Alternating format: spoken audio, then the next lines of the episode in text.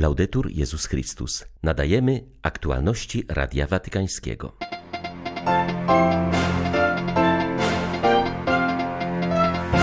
Franciszek spotkał się z piłkarzami, którzy rozegrali w Rzymie mecz dla pokoju. Dziękuję wam, że pośród wojny i zniszczenia zasiewacie ziarno przyjaźni, powiedział Ojciec Święty.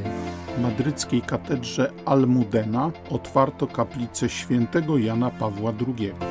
Postawa katolickich księży na Ukrainie pokazuje światu, po której stronie jest w tej wojnie Kościół, powiedział obecny na spotkaniu G20 wicemer Lwowa. 15 listopada witają Państwa ksiądz Krzysztof Ołtakowski i ksiądz Tomasz Matyka. Zapraszamy na serwis informacyjny. Około 200 piłkarzy razem z rodzinami i przyjaciółmi przybyło do auli Pawła VI, aby przed meczem na Stadionie Olimpijskim spotkać się z papieżem Franciszkiem. Wydarzenie pod hasłem Gramy dla pokoju zorganizowała papieska fundacja Scholas Occurrentes. Uczestnicy przynieśli ze sobą mural w hołdzie dla Diego Maradony, którego pamięci dedykowany był mecz. Ojciec Święty pogratulował piłkarzowi Lazio Ciro Immobile narodzin czwartego dziecka. Dodał następnie, że potrzeba we Włoszech więcej dzieci. Zawodnik przekazał papieżowi szmacianą piłkę przewiązaną szorstkim sznurkiem, jako znak prostoty sportu. Wystarczy pomyśleć, że największe wydatki w dzisiejszym świecie są przeznaczone na przemysł zbrojeniowy, ponieważ myśli się zawsze o prowadzeniu wojen w celu zniszczenia. Wy natomiast poświęciliście swój czas, aby przybyć i wprowadzać bezinteresownie pokój. A pokój rozszerza się zawsze właśnie dzięki takim gestom jak te. Gestom bliskości, przyjaźni, gestom wyciągniętej ręki, a nie gdy trzymamy w ręce kamień, aby nim rzucić. Dziękuję Wam za to. Są to małe gesty, które jednak są ziarnami mogącymi zmienić świat, ponieważ są to ziarna pokoju. Dziękuję. Dziękuję za to, co robicie, za dzisiejszą grę. Dziękuję, bo mówicie, chcemy pokoju w świecie, który zawsze dąży do wojen i zniszczenia. Dziękuję. I dziękuję, ponieważ mówicie nam, co jest najważniejsze. Że ważniejsza jest piłka z bezinteresowną grą niż zdobywanie terytorium wojnami, czego nie powinno być. Dziękuję za świadectwo.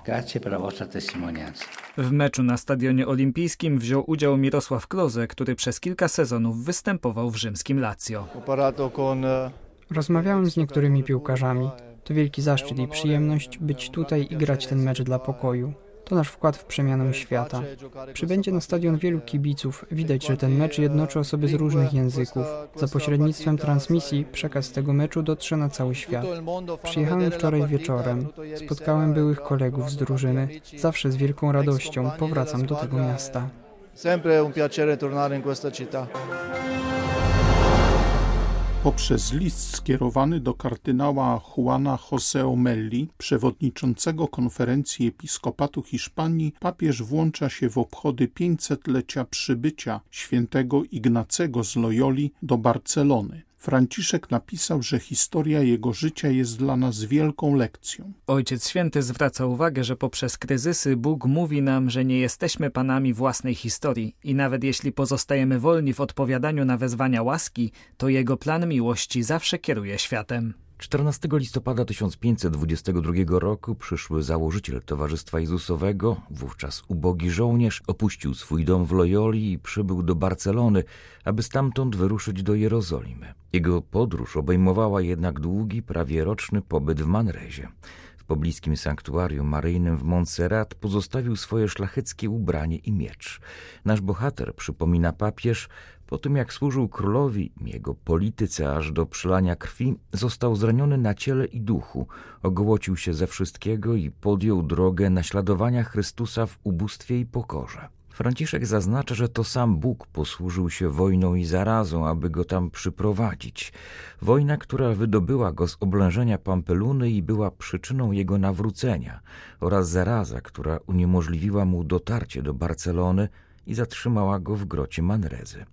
Jest to wielka lekcja dla nas, ponieważ przed nawróceniem nie brakuje wojen i plag.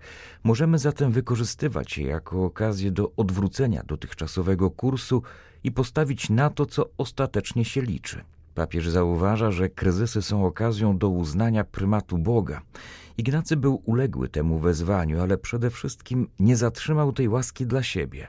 Od początku traktował ją jako dar dla innych, jako sposób, metodę, która może pomóc spotkaniu z Bogiem, w otwarciu serca i pozwoleniu, aby to On prowadził przez życie.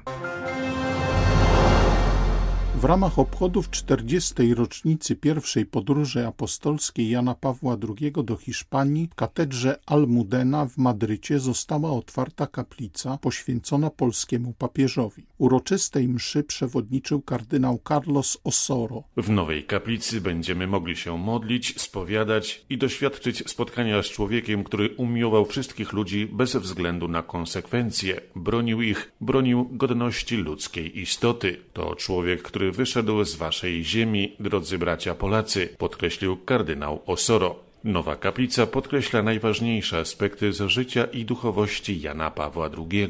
Ma charakter pielgrzymkowy i pokutny. Z jednej strony przypomina o licznych podróżach papieża, z drugiej każdy pielgrzymując wokół kaplicy może zobaczyć zdjęcia z ważnych spotkań Jana Pawła II.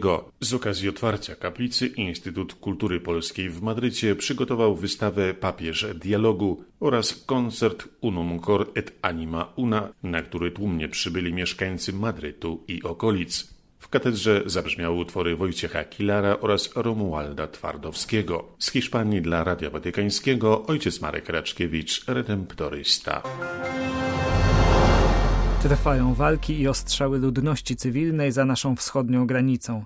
Jak wskazał dziś arcybiskup Światosław Szewczuk, ukraińska ziemia stoi w ogniu.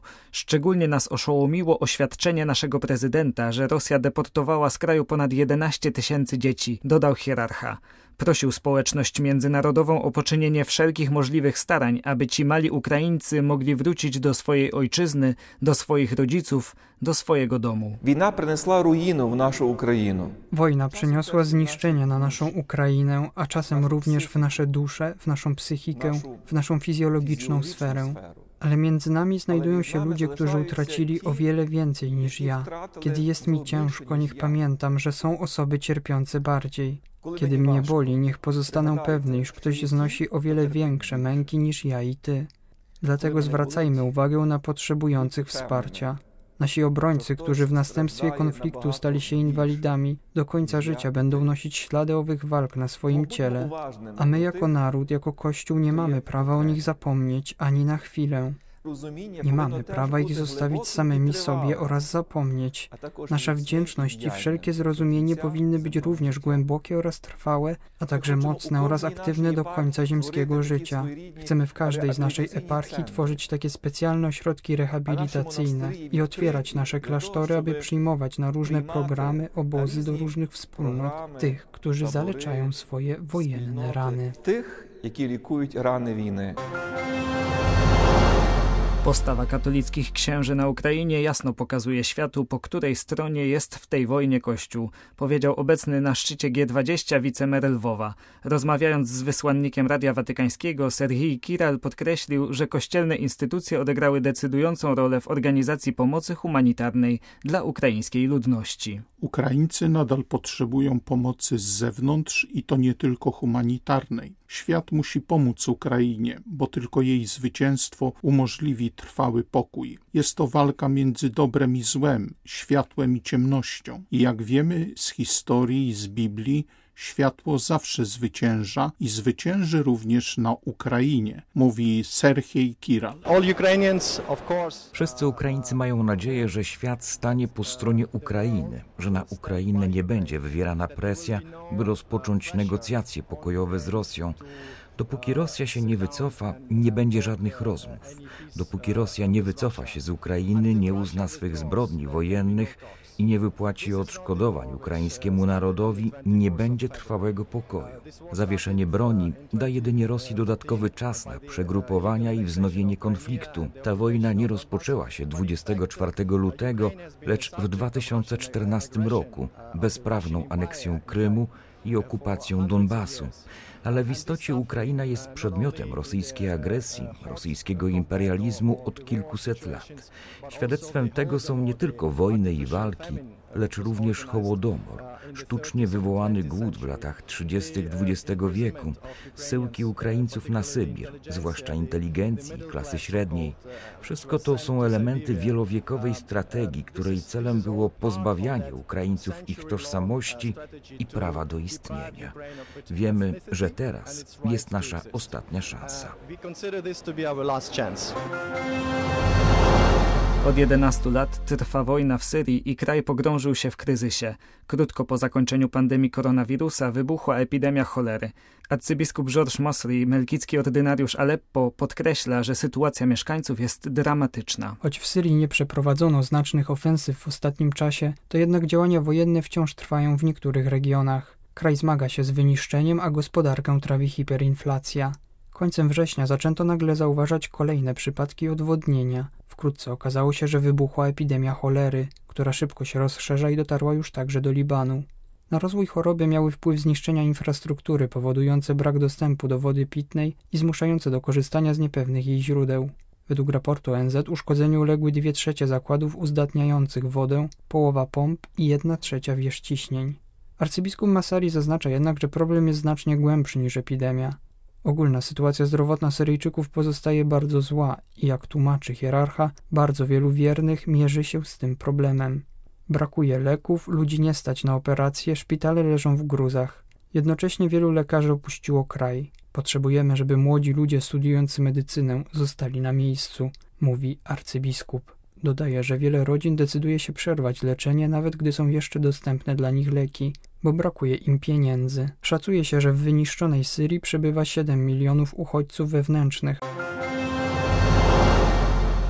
Już niebawem Rzymianie będą mogli zobaczyć pozostałości po pierwszym kościele parafialnym w Wiecznym Mieście. Kryją się one pod bazyliką świętego Marka przy Placu Weneckim. Była to świątynia wybudowana na polecenie cesarza Konstantyna, w miejscu, gdzie zgodnie z najwcześniejszymi świadectwami głosili Ewangelię święty Piotr i jego sekretarz święty Marek. Pozostałości po dawnym kościele świętego Marka zostały odkryte dzięki wykopaliskom archeologicznym prowadzonym kilkakrotnie począwszy od połowy ubiegłego wieku.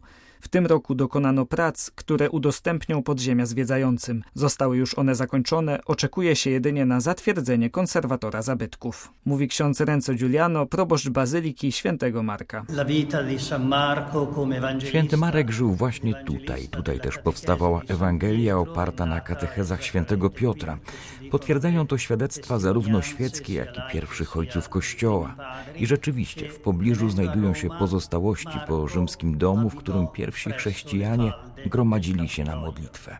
O znaczeniu tego miejsca świadczy też sam fakt, że cesarz Konstantyn polecił papieżowi Markowi wybudowanie tej wielkiej bazyliki w miejscu, gdzie wcześniej znajdowało się oratorium świętego Marka. Ta świątynia jest o tyle ważna, że nie wzoruje się na bazylikach świętego Piotra czy świętego Jana, które już istniały, lecz możemy powiedzieć, że jest to pierwsza bazylika, która miała pełnić funkcję kościoła parafialnego. Świadczy o tym odkryta tutaj chrzcielnica. Był to przejaw duszpasterskiej troski o wiernych, którzy żyli w tej gęsto zaludnionej dzielnicy Rzymu. Tutaj, na obrzeżach centrum, czyli forów, mieszkali przede wszystkim poganie i Żydzi, w sumie około 45 tysięcy osób. Wykopaliska wykazały, że absyda kościoła wychodziła na ważną rzymską ulicę Via Lata, niemal całkowicie ją zawężała. Odkryto też pokaźną marmurową posadzkę, co pokazuje, że cesarz przeznaczył dla tej świątyni cenne darowizny. Były to aktualności Radia Watykańskiego. Laudetur Jezus Chrystus.